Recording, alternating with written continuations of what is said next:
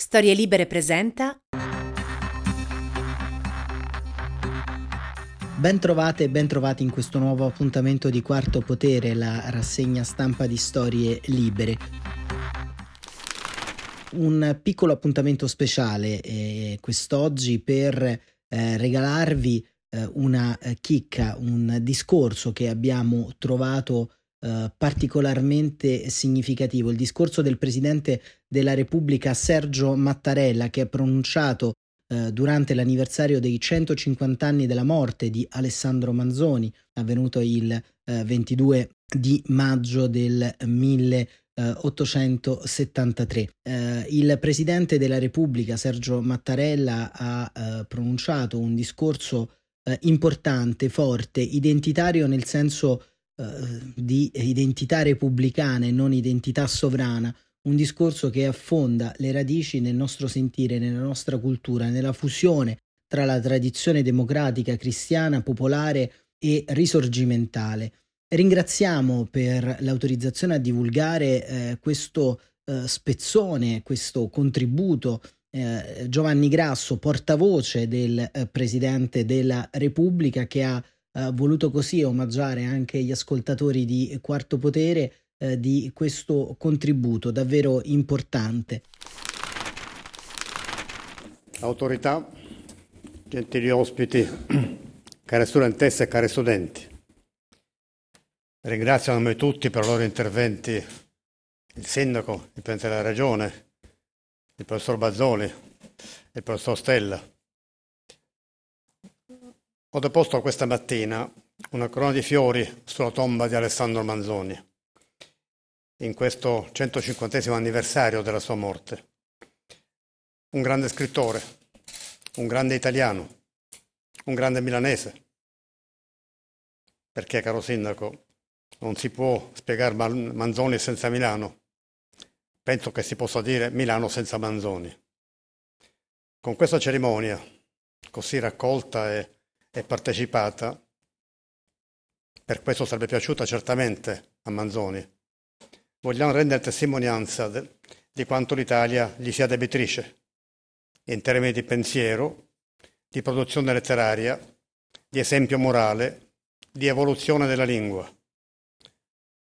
Manzoni, uno degli spiriti più nobili del nostro Ottocento, protagonista del romanticismo e del risorgimento italiano, definito a ragione il padre del romanzo italiano e maestro indiscusso di tante generazioni di letterati e di patrioti. La lettura dei Promessi Sposi ci riserva ogni volta nuovi e sorprendenti aspetti, per finezza, per arguzia, per profondità, per vividezza delle descrizioni, per il tratteggio psicologico dei personaggi, talmente autentici che i loro nomi ancora oggi definiscono caratteri esemplari. Abbiamo appena ascoltato in, eh, con una lettura particolarmente intensa, di cui la ringraziamo tutti, da parte di Eleonora Giovanardi, l'episodio dell'incontro a quattro occhi tra, tra Cristoforo e Don Rodrigo. Sono eccezionali in quel momento, in quel passaggio del romanzo, il gioco degli sguardi, quasi cinematografico, il movimento scenico, il dialogo drammatico che si intreccia tra i rappresentanti di due concezioni del mondo così diverse. L'umiltà, la sete di giustizia, l'umanità da un lato, l'arroganza, la protervia, la prepotenza dall'altro. Nello sterminato territorio che separa l'universo valoriale di Fra Cristoforo da quello turpe di Don Rodrigo si muove, sembra dirci Manzoni, la storia, cammino dolente ma inarrestabile dell'umanità verso il futuro. Genti e popoli in marcia, con le loro speranze, i loro progressi, le loro miserie, le loro cadute. Un percorso che, come è stato ricordato poc'anzi, Manzoni affida nelle mani della Divina Provvidenza ma che è quanto di più lontano da un rassegnato fatalismo, perché gli uomini, mediante la loro forza e le loro debolezze, sono e restano i costruttori del proprio, del proprio presente e del proprio avvenire. Figlio del suo secolo, Manzoni ha avuto la peculiarità, che appartiene soltanto ai grandi, di gettare sulla società e sulla realtà storica del suo tempo uno sguardo lungimirante, capace di andare oltre, collegandosi e spesso ispirandole alle forze più vive e dinamiche della cultura italiana ed europea, pervase dall'aspirazione alla libertà, all'indipendenza, all'autodeterminazione. Un'aspirazione che non può essere disgiunta dall'opposizione e dalla ripugnanza nei confronti della tirannide, dell'abuso di potere, della violenza, dell'ingiustizia, specialmente contro i poveri, gli umili, gli indifesi. Manzoni si è sempre sottratto per la sua proverbiale riservatezza e anche per ragioni di salute alla militanza politica in senso stretto, ma è considerato a bene ragione un ispiratore e un propulsore del nostro risorgimento e della unità d'Italia ed è a tutti gli effetti un padre della nostra patria.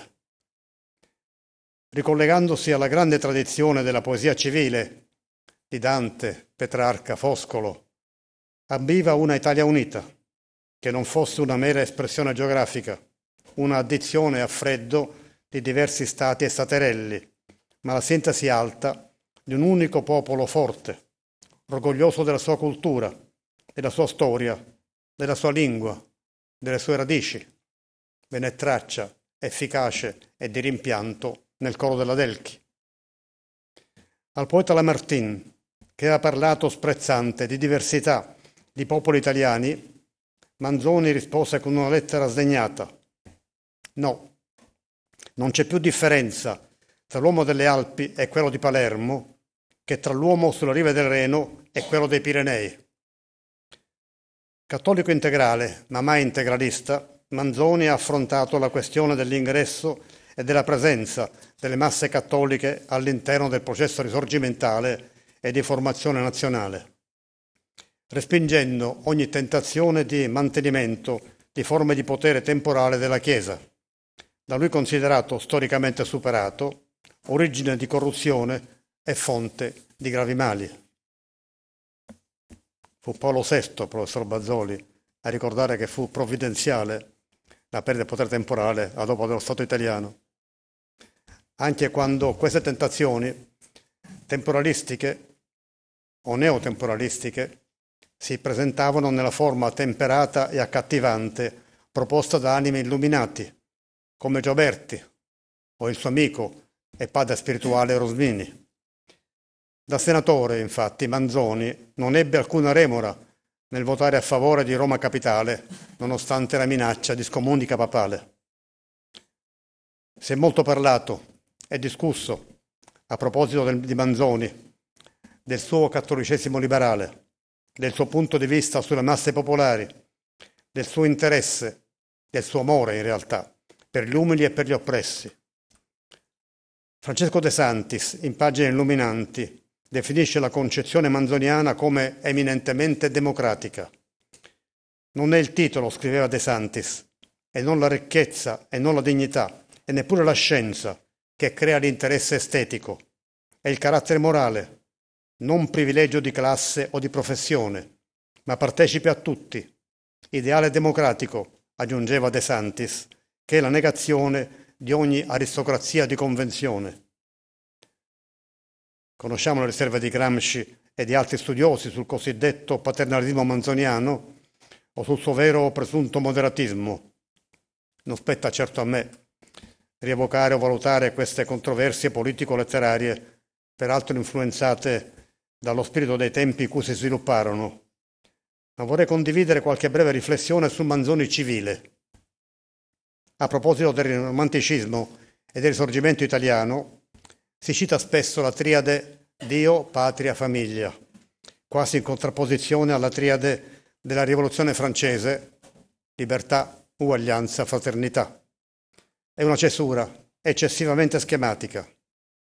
Il romantico e cattolico Manzoni, in verità, non rinnega i valori della rivoluzione francese, anzi li approva e li condivide, insistendo soprattutto su quello più trascurato, la fraternità.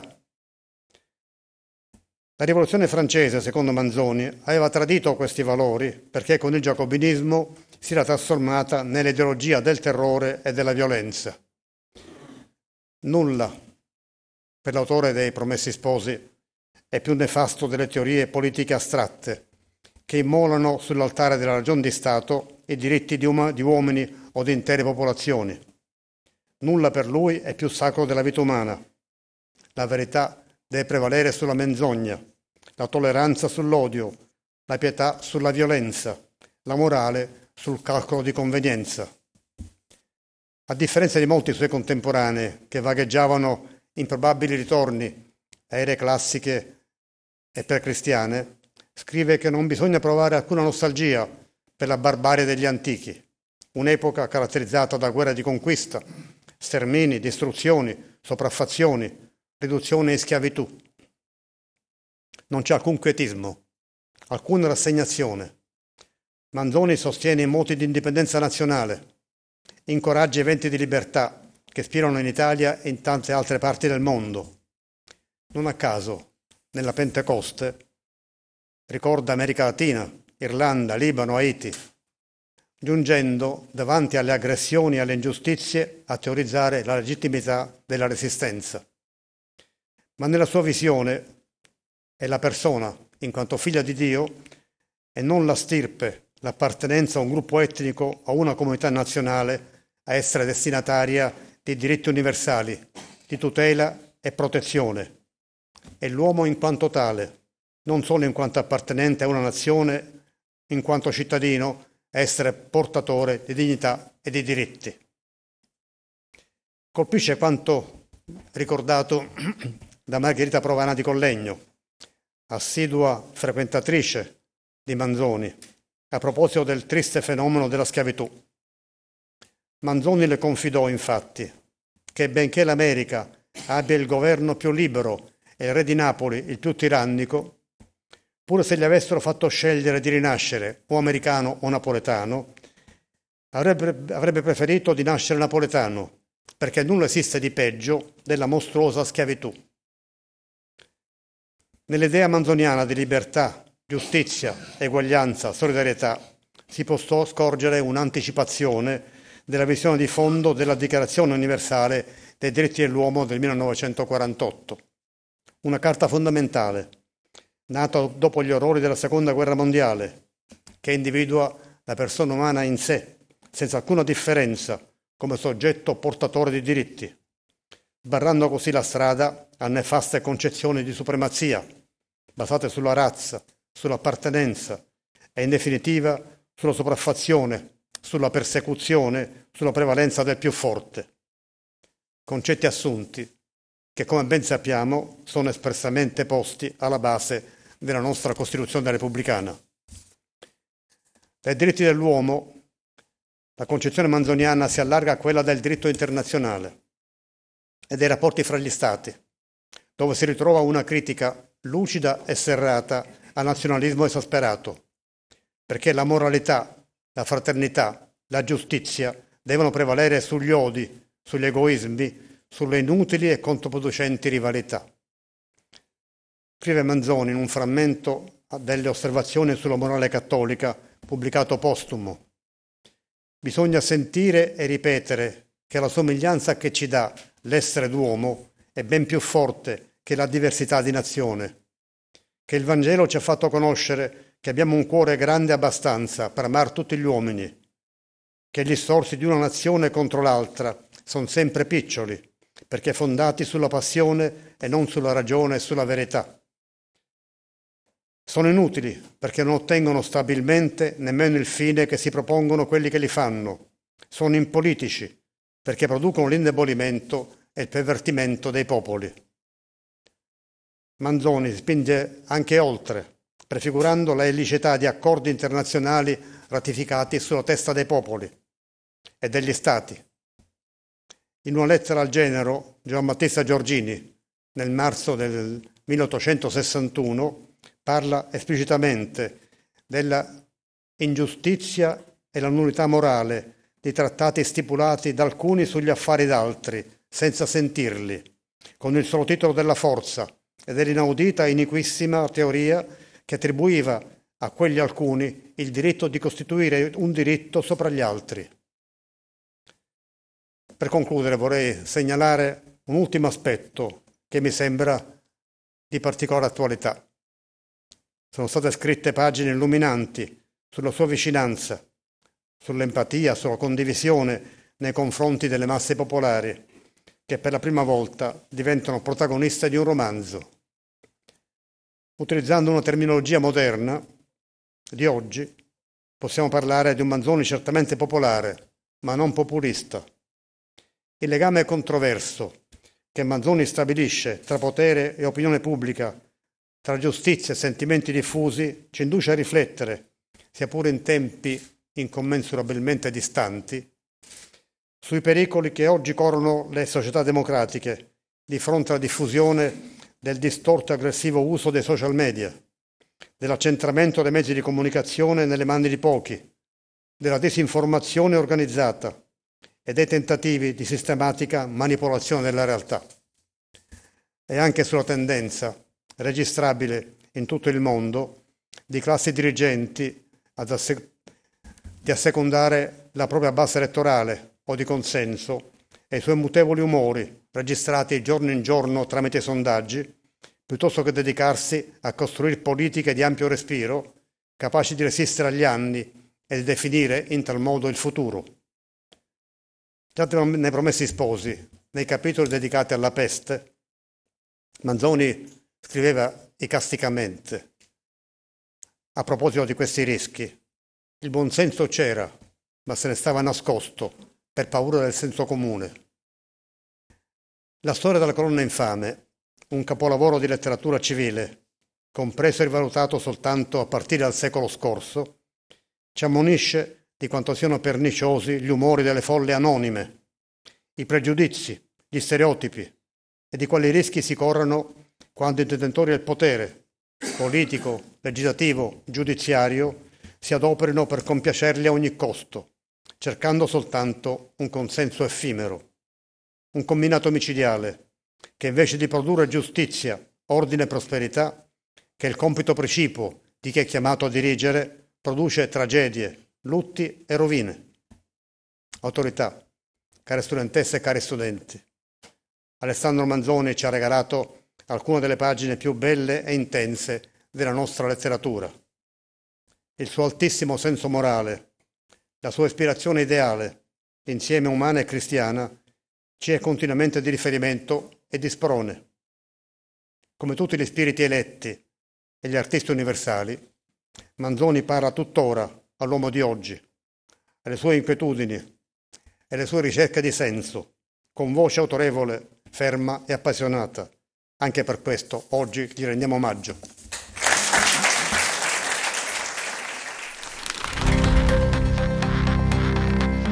Questo ovviamente era il Presidente della Repubblica Sergio Mattarella. Quarto Potere torna domani mattina come sempre alle 7.45, grazie davvero per essere stati con noi e buon proseguimento di giornata a tutte e a tutti.